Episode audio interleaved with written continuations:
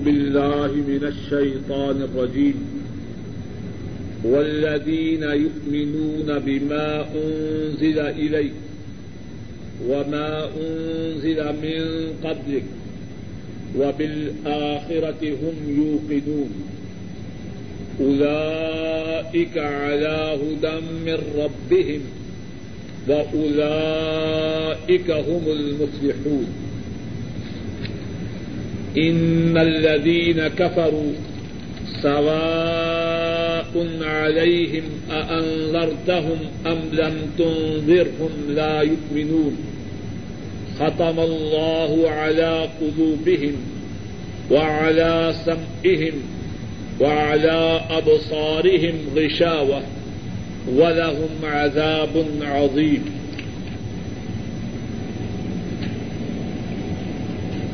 والذين يؤمنون بما أنزل إليك اور وہ لوگ یؤمنون ایمان لاتے ہیں بما انزل الیک جو آپ کی طرف نازل کیا گیا۔ انزل ینزل انزالا، اس سے مراد ہوتا ہے کسی چیز کو اوپر سے نیچے نقل کرنا۔ انزل ینزل انزال۔ کسی چیز کو اوپر سے نیچے اتارنا اور اسی سے ہے نزول، اسی سے ہے انزال، اسی سے ہے نازل۔ اور اسی سے منزل۔ منزل کہتے ہیں نا، اترنے کی جگہ۔ اور منزل کی جمع منازل۔ انزل ینزل انزال۔ کسی چیز کو بلندی سے نیچے کی طرف لانا۔ اور اسی سے بہت سے الفاظ ہیں۔ نزول، نازل، منزل۔ منازل سب الفاظ اسی روٹ سے بنے۔ انزل، آپ کے ہاں ایک ایکٹیو وائس ہے، ایک پیسو وائس ہے۔ ایک فعل مبنی للمعلوم ہے، ایک فعل مبنی للمجھول ہے۔ ایک سیغہ مجھول ہے، ایک سیغہ معروف ہے۔ آپ کہتے ہیں، میں نے پانی پیا۔ اور ایک ہے، پانی پیا گیا۔ انزل اتارا۔ انزل اتارا گیا۔ پیسو وائس بات واضح ہے؟ جو بات واضح نہ ہو، اسی وقت پوچھیا کرے انزل اتارا۔ انزل اتارا گیا۔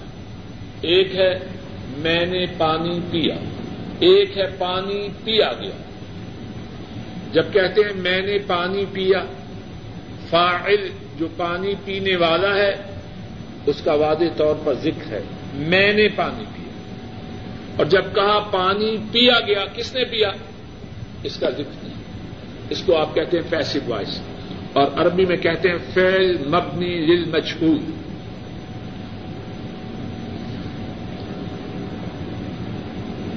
والذین یؤمنون بما انزل الیک اور وہ لوگ جو ایمان لاتے ہیں اس چیز کے ساتھ جو آپ کی طرف نازل کی گئی۔ ادئی ادا سے مراد ہے طرف، کا، اس سے مراد ہے آپ۔ اور کون مراد ہے اس آیت میں؟ رسول کریم صلی اللہ علیہ وسلم. وما انزل الیک جو نازل کی گئی آپ کی طرف. وما انزل من قبلک اور جو کہ نازل کی گئی انزل دوبارہ وہی لفظ ہے. فعل مبنی للمجھول پیسو وائز اور جو اتاری گئی من قبلک آپ سے پہلے، قبل، پہلے بیفور کا آپ سے۔ اور جو اتاری گئی آپ سے پہلے، مراد کیا ہے؟ پہلی کتابیں، پہلے صحیفے جو اللہ کے پہلے انبیاء اور رسل پر نازل کیے گئے۔ و بل آخرت اور آخرت کے ساتھ آخرت۔ آخر، اس سے مراد ہوتا ہے لاسٹ آخر خے کی زیر کے ساتھ۔ اس سے مراد کیا ہوتا ہے؟ لاسٹ اور اس کی معنس ہے آخر. آخر. اس سے مراد کیا؟ لاسٹ آخری. آخرت. اس کی معنس اور ایک دوسرا لفظ ہے آخر. آخر اور آخر میں کیا فرق ہے؟ آخر اخیری. آخر نیکسٹ دونوں میں بڑا فرق ہے. آخر جب خے کی زبر ہو تو مانا کیا ہوگا؟ The next. اور آخر جو سب سے اخیر ہے۔ آخرت، آخر کی تصدیق اور اصل میں جو آخرت ہے، یہ اس نہیں وصف ہے، صفت ہے۔ آپ اس کو ایڈجیکٹو کہتے ہیں۔ یہ صفت ہے۔ اور مراد کیا ہے؟ ادار الآخر آخرت یہ صفت ہے ایڈجیکٹو ہے۔ جو سب سے آخر میں ہے، وہ کیا ہے؟ ادار الآخرہ وہ گھر جو سب سے آخرت، آخر میں ہے، وہ کون ہے؟ قیامت اور اس کے بعد کے جو احوال ہیں۔ قرآن کریم میں ہے دل کا دار الآخر نجعلها للذین لا يريدون علوا في الارض ولا فسادا۔ یہ جو آخرت کا گھر ہے۔ بس دار اچھا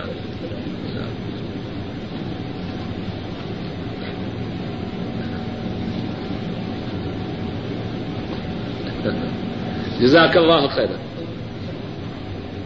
وہ بتلا رہے ہیں کہ جو دینی حلقے ہیں ان میں جو بیٹھنے کا ادب ہے، وہ ہے آدمی اس طرح بیٹھے۔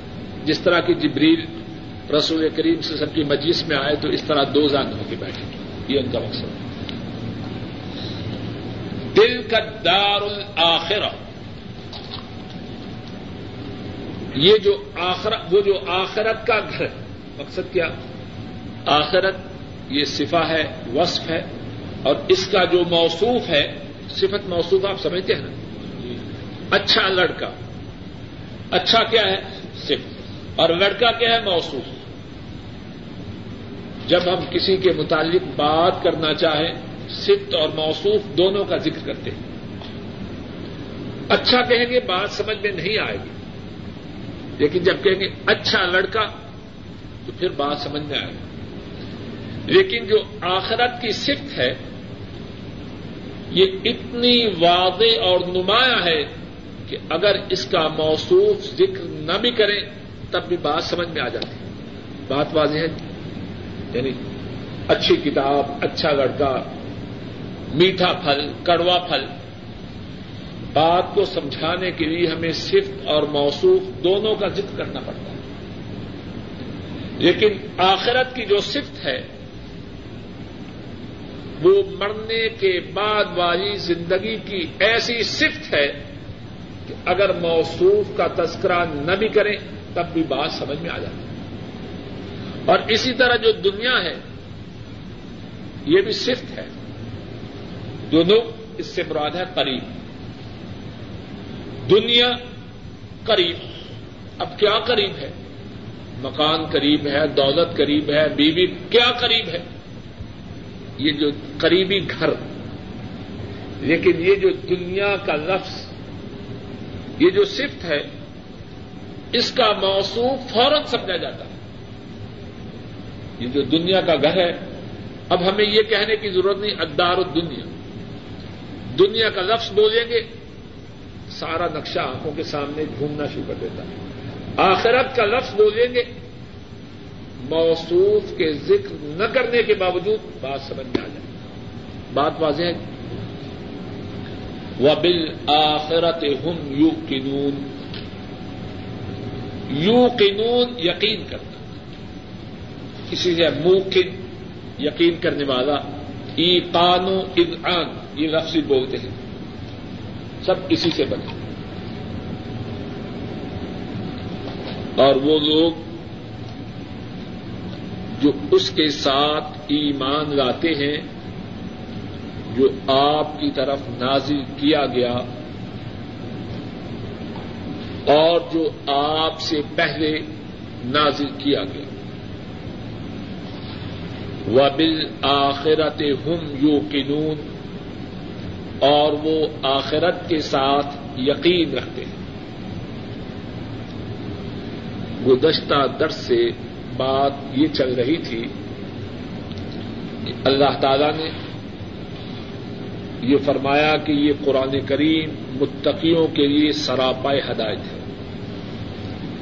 ذہنوں میں سوال پیدا ہوتا تھا کہ متقی کون ہے اللہ تعالی نے متقیوں کے اوصاف کو گنوانا شروع کیا۔ گزشتہ درس میں جو آج پڑی گئی اس میں متقیوں کے تین اوصاف کا ذکر کیا گیا۔ آج جو آیت ہے، اس میں بھی متقیوں کے تین اوصاف یا دو اوصاف کا ذکر ہے۔ پہلا وصف کیا ہے؟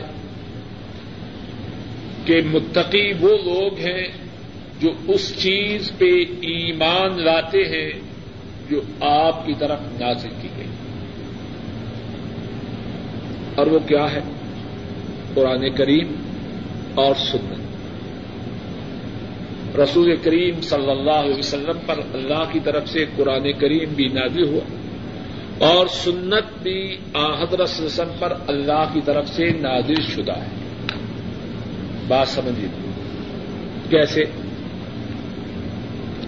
تو موٹی بات ہے، قرآن کریم میں ہے، وما ينطق عن الهوى ان هو الا وحي يوحى کہ نبی کریم صلی اللہ علیہ وسلم اپنی مرضی سے نہیں بولتے۔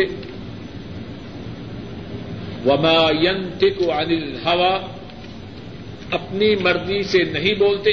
ان ہوا الا وحی یوحا وہ وہی ہے ان پہ وہی آتی ہے، زبان سے گویا ہوتے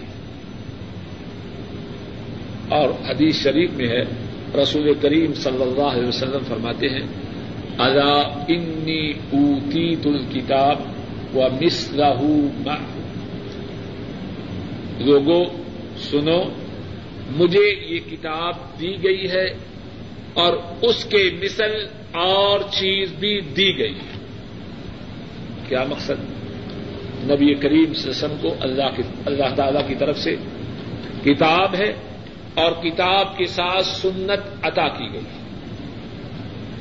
اب دونوں میں فرق کیا ہے؟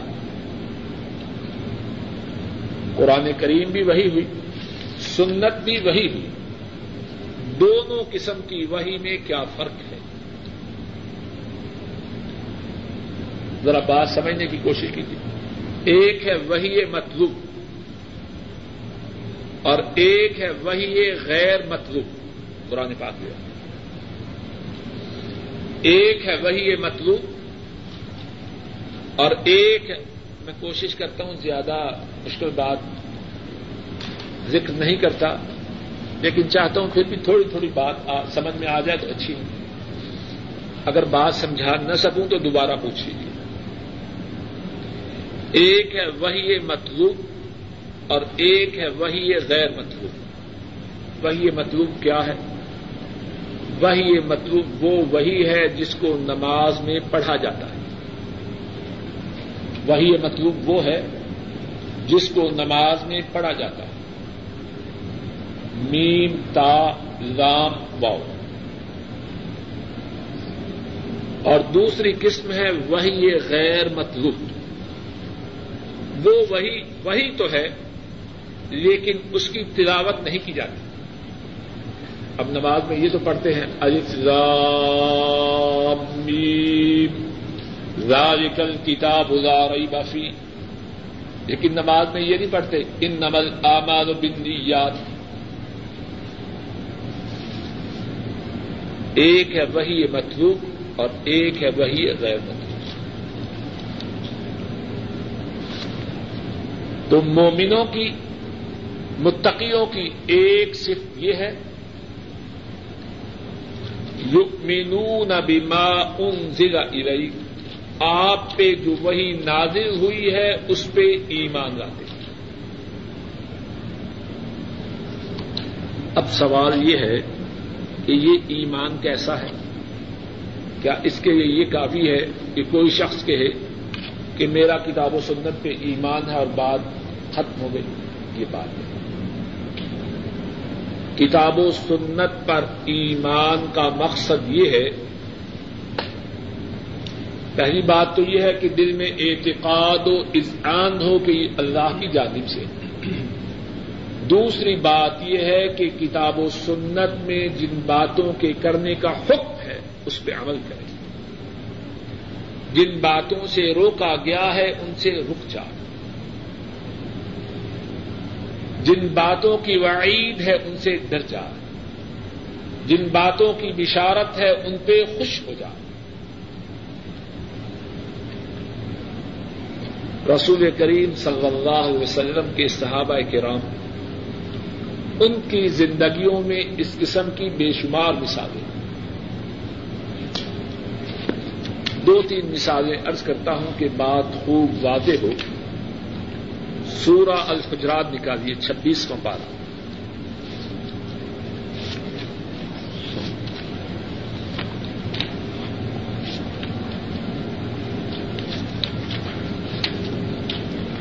پانچ سو پندرہ۔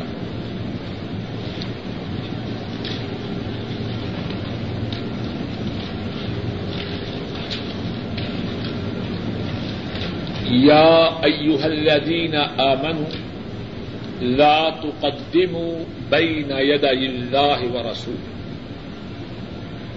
واتقوا الله إن الله سميع عليم.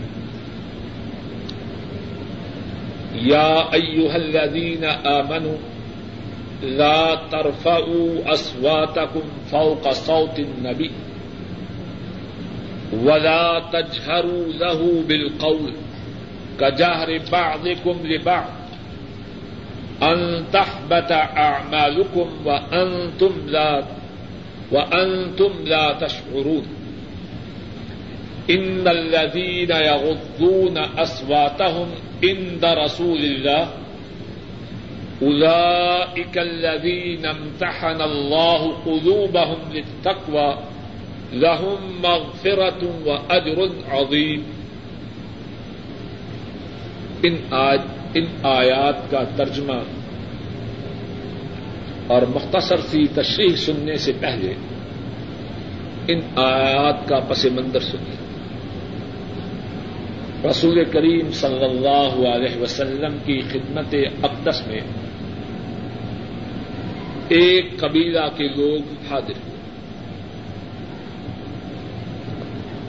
اب مسئلہ یہ تھا کہ اس قبیلہ کی عمارت کس کو دی جائے؟ صدیق اکبر اور فاروق اعظم رضی اللہ تعالی عنہما۔ ان دونوں کا اس معاملہ میں اختلاف ہوا۔ صدیق اکبر رضی اللہ تعالی عنہ عرض کرنے لگے، اے اللہ کے رسول صلی اللہ علیہ وسلم اس قبیلے کی عمارت کا بن معبد۔ ان کو دیجیے۔ عمر رضی اللہ تعالی عرض کرنے لگے، اس قبیلے کا امیر اقرا بن حابس اس کو بنائیے۔ صدیق اکبر رضی اللہ تعالی عنہ کہنے لگے، ما ارتا اللہ خلافی۔ اے عمر تو نے تو میری مخالفت کا ارادہ کیا۔ عمر فاروق رضی اللہ تعالی عنہ کہنے لگے میں عرب تو خلافت میں نے تیری مخالفت کا ارادہ نہیں کیا۔ دونوں میں تکرار ہوا۔ ان دونوں کی آواز بلند ہوئی اور رسول کریم صلی اللہ علیہ وسلم خاموش بیٹھے۔ اللہ کو یہ بات پسند نہ آئی۔ کہ اللہ کے حبیب محمد مصطفیٰ صلی اللہ علیہ وسلم تشریف فرما ہو اور ان کی مجلس میں کوئی ان کے سامنے بلند آواز سے بول۔ قرآن کریم میں یہ آیات نازل۔ اے ایماندارو اللہ اور اس کے رسول سے آگے نہ بڑھو۔ اللہ سے ڈر جاؤ، بے شک اللہ سننے والے، جاننے والے۔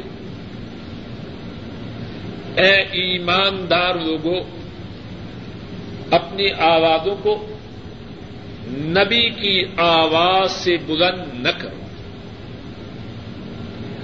اور ان کے لیے اس طرح بلند آواز سے گفتگو نہ کرو جس طرح تم ایک دوسرے کے ساتھ بلند آواز سے بات چیت کرتے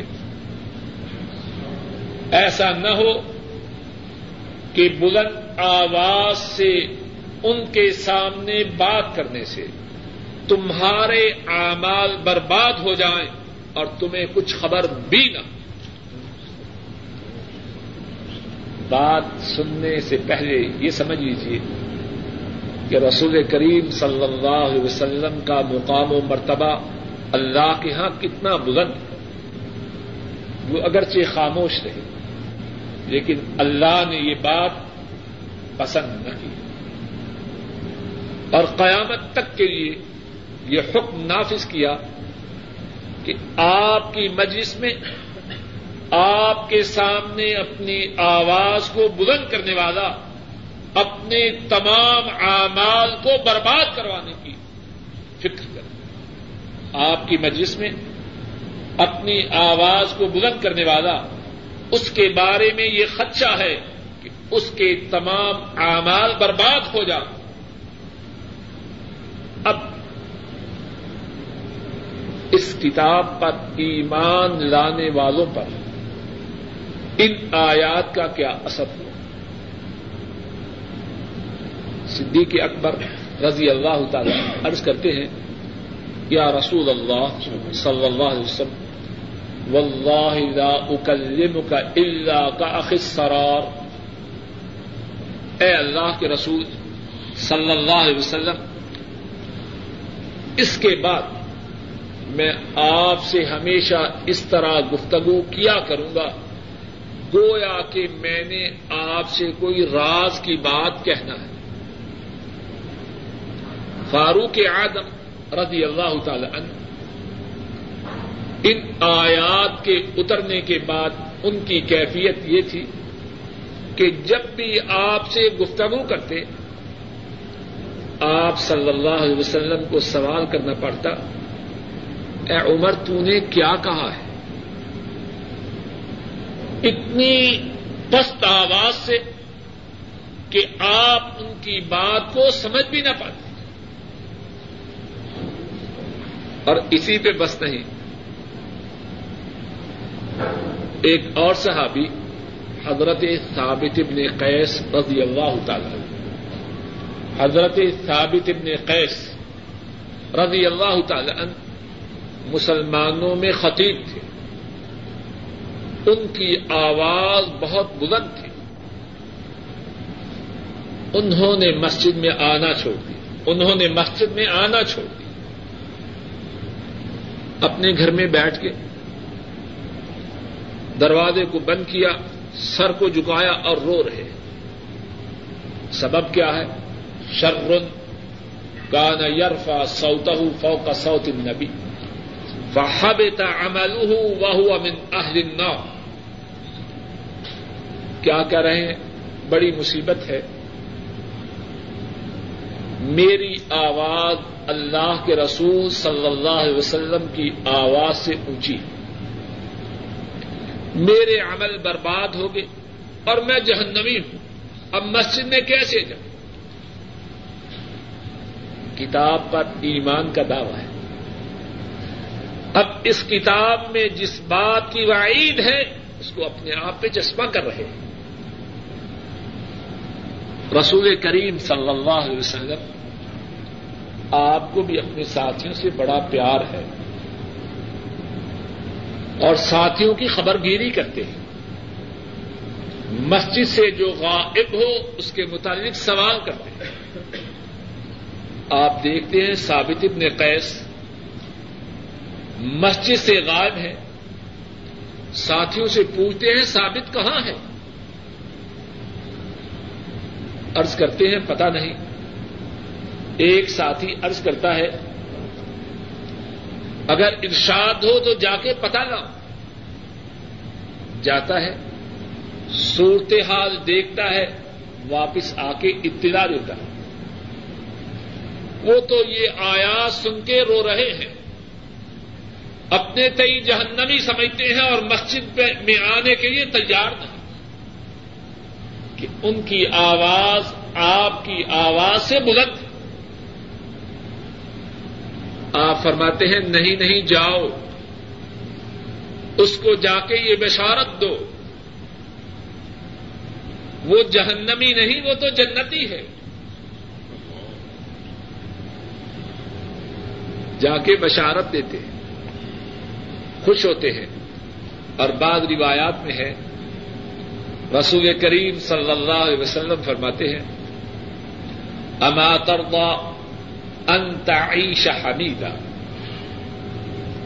و تقتل شہیدا و الجنہ اے ثابت، کیا تو اس بات پہ خوش نہیں؟ جب تک تو زندہ رہے گا، قابل تعریف انداز میں زندہ رہے۔ اور جب تیری موت آئے گی تو شہادت کی موت ہو اور تو جنت میں داخل ہو۔ ثابت رضی اللہ تعالی عنہ اس بشارت کو سنتے ہیں، عرض کرتے ہیں رضی تو بے بشر اللہ و رسول ولیکن لا عرفا سوتی اللہ سوت رسول اللہ صلی اللہ علیہ وسلم ابدا۔ میں اللہ اور اس کے رسول صلی اللہ علیہ وسلم کی خوشخبری پہ راضی ہوں۔ لیکن میں اپنی آواز اب اللہ کے رسول صلی اللہ علیہ وسلم کی آواز سے کبھی بھی اونچی نہ کروں۔ اب فطری طور پہ آواز اونچی ہے، لیکن اس کے باوجود اس بات کا عزم کرتے ہیں اپنی آواز کو اللہ کے حبیب صلی اللہ علیہ وسلم کی آواز سے اونچا نہیں کرتا۔ تو بات کیا عرض کر رہا تھا؟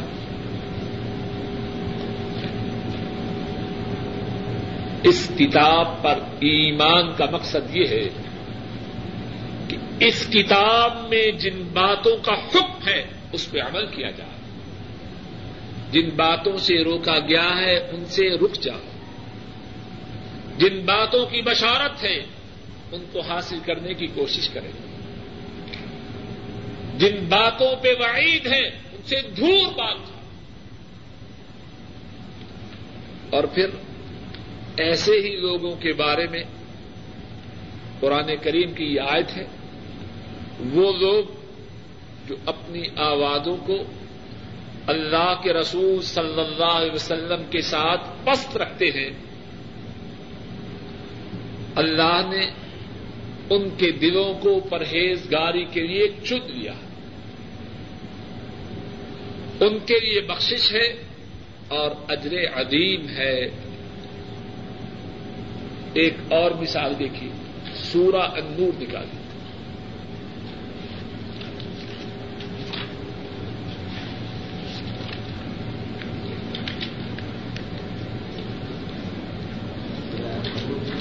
سورہ النور صفا تین سو باون۔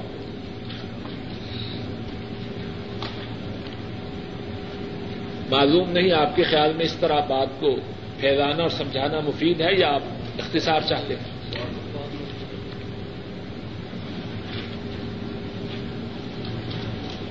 سفا تین سو باون۔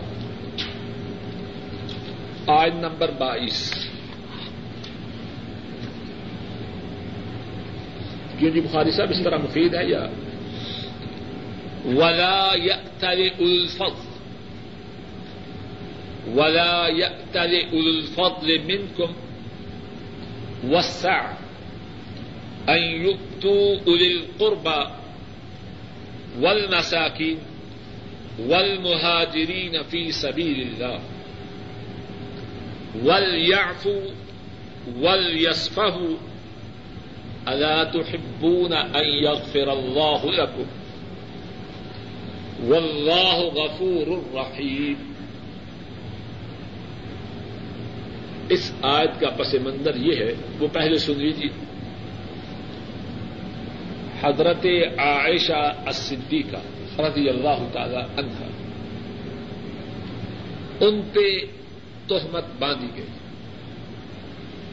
حضرت عائشہ رضی اللہ تعالی عنہا، ان پہ بہتان اب کسی پاک دامن پہ۔ غلط الزام رکھا جائے۔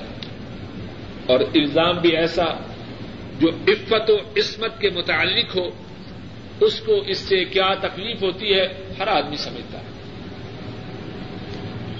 اور پھر اس کے باپ کو اس بات کی کتنی تکلیف ہوتی۔ اور پھر اگر الزام رکھنے والوں میں وہ شامل ہو جو قریبی رشتے دار ہو۔ اور رشتے دار بھی ایسا کہ الزام جن پہ رکھا جائے، وہ اس کے ساتھ تعاون کرنے والے ہوں۔ سب باتوں کو اپنے ذہن میں رکھیں۔ پاپ دامن پہ تہمت باندھی جائے۔ اس کو کتنی تکلیف ہے اور اس کے ماں باپ کو کتنی تکلیف ہے۔ کتنی دفعہ آدمی اپنی تکلیف کو برداشت کر سکتا ہے، لیکن اپنے جگر کے ٹکڑوں کی تکلیف کو برداشت کرنا اس کے لیے انتہائی مشکل ہوتا اور پھر الزام ہو عفت و عصمت کے مطابق اور الزام لگانے والوں میں وہ شامل ہو جو قریبی رشتے دار ہو اور اس کے ساتھ تعاون کیا جاتا حضرت عائشہ رضی اللہ تعالی عنہا ان پہ جو الزام لگانے والے تھے، ان میں سے ایک سادہ لوہ مسلم۔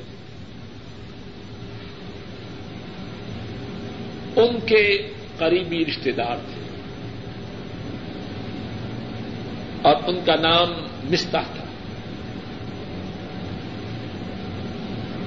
اور وہ حضرت صدیق اکبر رضی اللہ تعالی ان کے خالازاد بھائی تھے۔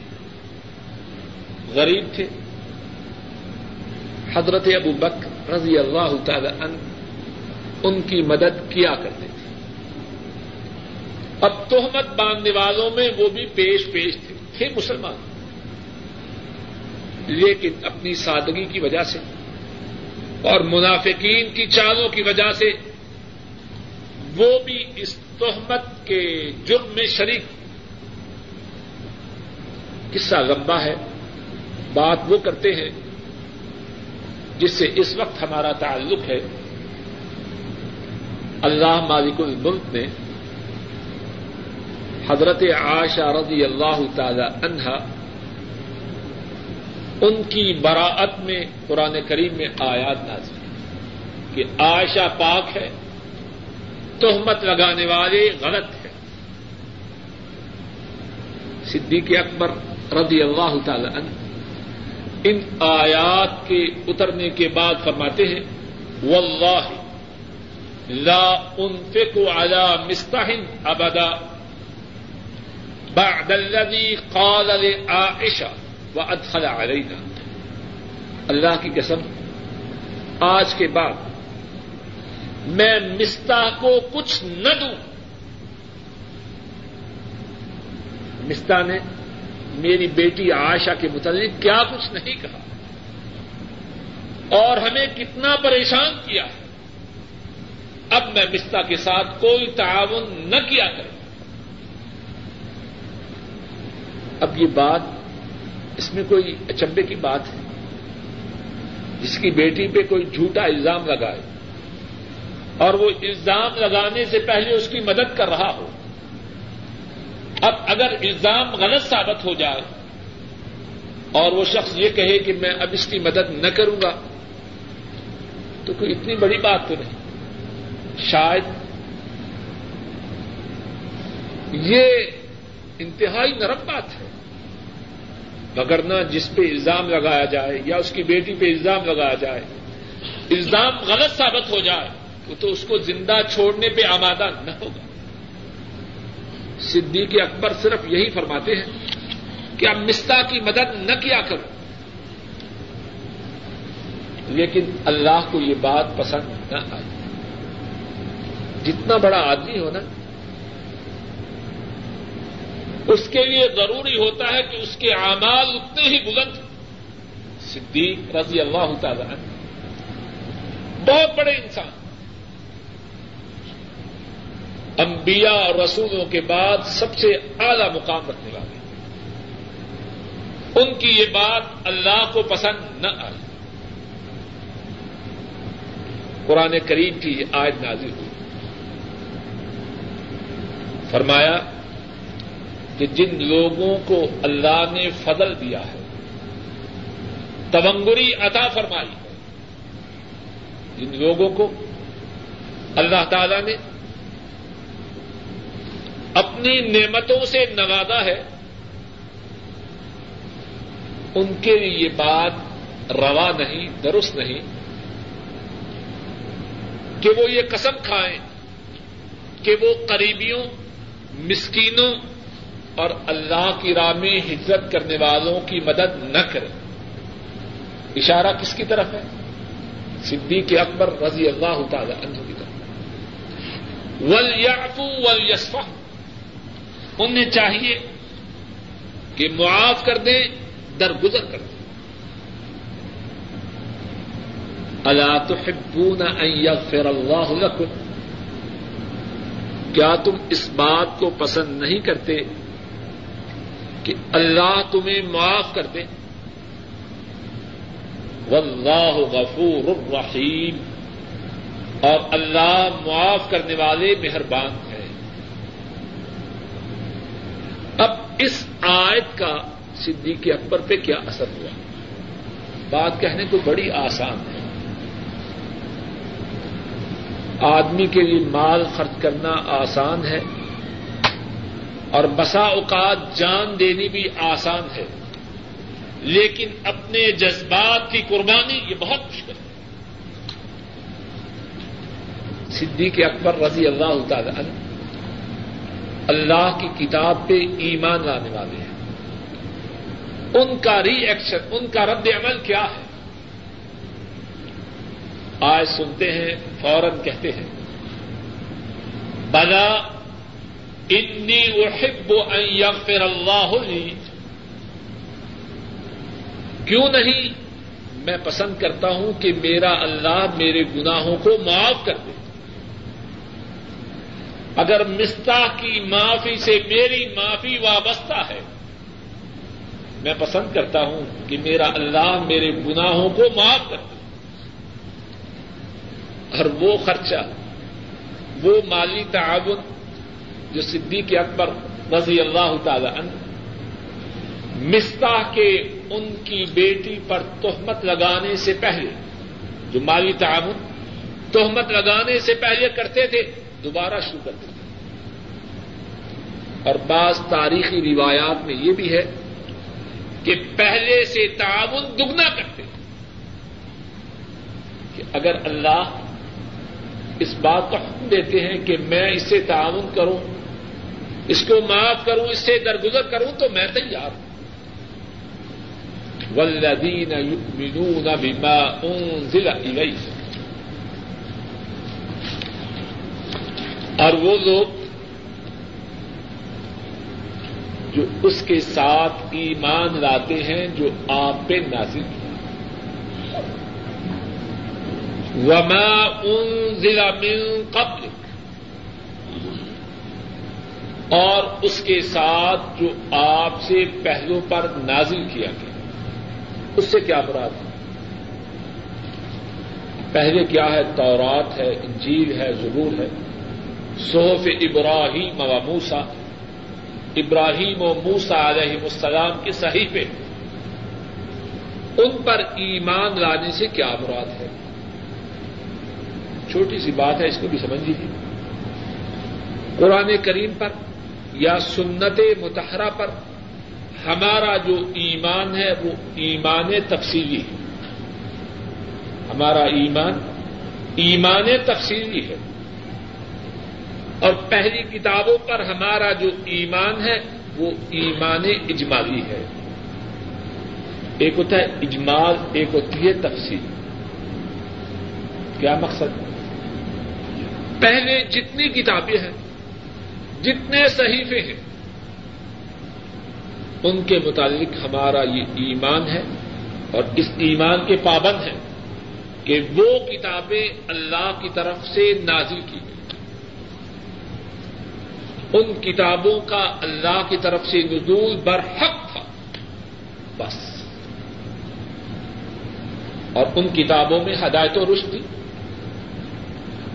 ان کتابوں کی تعلیمات پہ عمل کرنا ہم اس کے قطن پابند ہیں۔ ایمان دو قسم کا ہے۔ ایک ایمان تفصیلی ایک ایمان اجمالی۔ قرآن کریم سے پہلے جتنی کتابیں تھیں جتنے صحیفے تھے ان پر ایمان لانا مسلمان کے لیے ضروری ہے۔ لیکن وہ ایمان کیسا ہے؟ وہ ایمان اجمالی ہے اور ایمان اجمالی سے کیا مراد ہے؟ کہ وہ کتابیں، وہ صحیفے اللہ کی طرف سے اللہ کے نبیوں اور رسولوں پر آئے۔ اور ان صحیفوں میں، ان کتابوں میں خیر و رشت ہدایت تھی۔ بس۔ اب کیا ان کتابوں کی تعلیمات پر عمل کرنا ہمارے لیے ضروری ہے؟ ہم اس بات کے پابند ہیں کہ ان کتابوں کو پڑھیں، ان کتابوں کی تعلیمات پہ عمل کریں۔ جواب یہ ہے اند۔ ان کتابوں کی جو عبارات تھی ان کتابوں کے جو مضامین تھے، وہ اللہ نے محفوظ نہیں رکھے۔ ان کتابوں میں تحریف و تغیر ہو چکی۔ جب ان کتابوں کا اصل ہی محفوظ نہیں دنیا میں، تو ہم ان پر ایمان تفصیلی کے کس طرح پابند ہو سکتے قرآن کریم جو ہے، اس کی حفاظت کا اللہ نے ذمہ لیا۔ انا نحن نزلنا الذکر و انا لہو لحافظون۔ یہ جو ذکر ہے قرآن کریم ہے، اللہ فرماتے ہیں، ہم نے اس کو نازل کیا ہے اور اس کی حفاظت کے ہم ذمہ دار ہیں۔ کتاب و سنت پر ہمارا جو ایمان ہے، ایمان تفصیلی ہے۔ مقصد کیا؟ ہم اس بات کے پابند ہیں، اس بات کا یقین رکھیں کہ کتاب و سنت اللہ کی طرف سے ہے۔ اور اس بات کے پابند ہیں کہ کتاب و سنت کو پڑھیں۔ اور اس بات کے پابند ہیں کہ کتاب و سنت میں جو باتیں ہیں، ان پہ عمل کریں۔ بات واضح ہے؟ و بل آخرت ہم یو اور متقیوں کا ایک وصف یہ ہے کہ آخرت پر ان کا یقین ہے۔ اب آخرت پر یقین اس کا کیا مقصد ہے؟ ایک تو ہم ہے نا، یہ آخرت پر یقین۔ بڑا یقین۔ اب وہ یقین کیسا ہے؟ جب نیکی کے متعلق سنتے ہیں کہ اس نیکی کا بدلہ آخرت میں یہ ہے، تو نیکی پر جھپکتے ہیں۔ نیکی کی طرف دوڑتے ہیں۔ اور جب یہ سنتے ہیں کہ اس نافرمانی کی سزا آخرت میں یہ ہے، اس نافرمانی سے بھاگتے اگر کوئی شخص آخرت پر یقین کا دعوی کرتا ہے، نیکی کا ثواب جو آخرت میں ملنے والا ہے وہ ثواب اسے نیکی پہ آمادہ نہیں کرتا۔ اس کا آخرت میں یقین ناقص ہے۔ اگر کوئی شخص برائی کی، نافرمانی کی آخرت میں سزا کے متعلق سنتا ہے اور آخرت میں برائی کی جو سزا ہے، وہ اسے اس برائی سے نہیں روکتی۔ آخرت پر اس کا جو ایمان کا دعوی ہے، وہ ناقص ہے۔ اور اس سے بھی بڑی مثالیں صحابہ کرام بات کو مختصر کرتے ہوئے ارض کرتا ہوں۔ صحابہ کرام نسبان اللہ مجمعین اللہ کی راہ میں جان قربان کرنے سے، جنت کی بشارت سنتے ہیں۔ ساتھیوں، اس جنت کی طرف اٹھو۔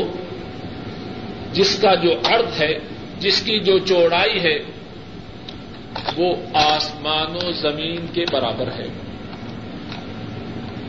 ایک صحابی جن کا نام عمیر بن حمام الانصاری ہے، رضی اللہ تعالی عرض کرتے ہیں، جنت و نرد و سماوات و اتنی بڑی جنت اس کی چوڑائی آسمان و زمین کے برابر ہے۔ آپ فرماتے ہیں ہاں ہاں وہ جنت اتنی بڑی صحابی کہتے ہیں، بخ بخ، واہ واہ، کیسی جنت ہے۔ آپ فرماتے ہیں، تو نے بخ بخ کیوں کہا؟ تجھے بخ بخ کہنے پہ کون سی بات آمادہ کرتی؟ ارض کرتا ہے، صرف یہی خواہش، کاش کہ میں بھی اسی جنت کا وارث بن جاؤں۔ حضرت صلی اللہ علیہ وسلم فرماتے ہیں، تو اس جنت کے وراسا میں سے، اب وہ صحابی اپنے بٹے یا تھیلے میں سے کھجورے نکالتا ہے اور کھجوروں کو کھانا شروع کرتا ہے۔ پھر کہتا ہے اگر میں نے جنت میں جانے میں اتنی دیر کی کہ پہلے کھجورے کھا لوں، پھر جنت میں جاؤں تو اس کا مقصد یہ ہوا کہ میں دنیا کا حریث ہوں اور جنت میں جانے سے بہت دیر کرتی ہوں۔ کھجوروں کو زمین پہ پھینکتے ہیں تلوار کو بیان سے نکالتے ہیں، دشمن کی صفوں میں گھس جاتے ہیں۔ اور اسی وقت ان کی تلوار رکتی ہے جب وہ اپنی جان اللہ کو، اللہ کے لیے قربان کر دیتے ہیں۔ زندہ واپس نہیں آتی۔ اب اس نے اب حضرت عمیر رضی اللہ تعالی عنہ، ان کو کس بات نے اپنی جان اس طرح قربان کرنے پہ آمادہ کیا؟ کون سی بات تھی؟ قبل آخرت ہم یو یقین تھا، جان دوں گا، جنت ملے اگر یقین نہ ہو، تو جان تو بہت بڑی بات ہے، آدمی دونی بھی جیب سے نہیں نکالتا ایک چونی بھی جیب سے دینے کے لیے آمادہ نہیں۔ ان دو عورتوں کا قصہ پہلے آپ سن چکے ہیں۔ بیٹی کے ہاتھ میں سونے کے دو موٹے موٹے کردن ماں اور بیٹی آتی ہے۔ آپ فرماتے ہیں، ان دو کنگنوں کی زکات ادا کی ہے۔ ارض کیا جاتا ہے، نہیں۔ آپ فرماتے ہیں، کیا پسند ہے کہ ان دو سونے کے کنوں کی وجہ سے جن کی تم زکات ادا نہیں کرتی، اللہ تعالیٰ کل قیامت کے دن جہنم کی آگ کے دو کنگن پہنا۔ ان دو سونے کے کنوں کی وجہ سے جہنم کی آگ کے دو کنگن پہنا جائے کیا اثر ہوتا؟ وہ خلاط ہونا وہ القت ہونا الا رسول اللہ صلی اللہ علیہ وسلم۔ دونوں کنگن اتار دیتی ہیں۔ رسول کریم صلی اللہ علیہ وسلم کی خدمت میں پیش کرتی ہیں اور عرض کرتی ہیں، یہ دونوں کنگن اللہ کے لیے ہیں، اللہ کے رسول کے لیے۔ کس چیز نے آمادہ کیا؟ سیدھا سادہ سوال۔ وبل آخرت ہوں یو پی آخرت پر یقین کا مقصد یہ ہے، ثواب کا عمل ہو کہ آخرت میں یہ ملے گا۔ اب جو یقین ہے، وہ اس عمل کے کرنے پہ آمادہ کرے۔ کسی عمل کی جو سزا ہے، کہ آخرت میں اس کی سزا یہ ہے۔ یقین کا مقصد یہ ہے وہ سزا سن کے اس برے عمل سے کوسوں دور بات۔ ادا اک اعلی ہدم مر رب و ادا اک حمل مسفود اسی پہ اتفاق کرتے ہیں۔ اللہ تعالیٰ اپنے فضل و کرم سے صحیح بات کہنے، صحیح بات سننے اور صحیح بات پر عمل کی توفیق ادا کریں تورات انجیل زبور، تورات حضرت موسا علیہ السلام، انجیل حضرت عیسیٰ علیہ السلام اور زبور حضرت داود علیہ السلام۔ لیکن جو صحیفے ہیں وہ بہت زیادہ ہیں، جس طرح آتا ہے صحف ابراہیم و موسا اللہ علیہ کہ کثرت سے قرآن پاک پڑھا جائے، موت کو یاد کیا جائے۔ موت کو یاد کرنے سے کافی اصلاح ہوتی ہے۔ کہ جانا تو وہی ہے۔ قرآن کریم پڑھا جائے تو پھر بھی دل جو ہے پالش ہوتا ہے۔ اور دل کی پالش کی یہ بھی طریقہ کہ آدمی زیادہ سے زیادہ نیکیاں کرے۔ نیکیوں اور برائیوں کا معاملہ عجب ہے۔ آدمی نیکی کرتا جائے تو دل میں زیادہ اللہ کا ڈر پیدا ہوتا جائے۔ جتنا نیکیوں سے دور ہوتا جائے، اللہ کی نافرمانی کرتا جائے دل میں خوف خدا کم ہوتا ہے۔ تو یہ بھی ہے کہ آدمی زیادہ سے زیادہ نیکیاں کرے۔ جتنی زیادہ نیکیاں کرے گا، اتنا زیادہ انشاءاللہ یقین پیدا ہوگا۔ اور ایک یہ بھی طریقہ ہے کہ اچھی مجالس میں بیٹھے۔ کتنی دفعہ ایسا ہوتا ہے کہ آدمی اچھی مجلس میں ہو تو دل، دماغ بالکل بدل جاتے ہیں۔ بری مجلس میں ہو، وہی آدمی شیطان کا بھائی بن جاتا ہے۔ یہ بھی کوشش کریں۔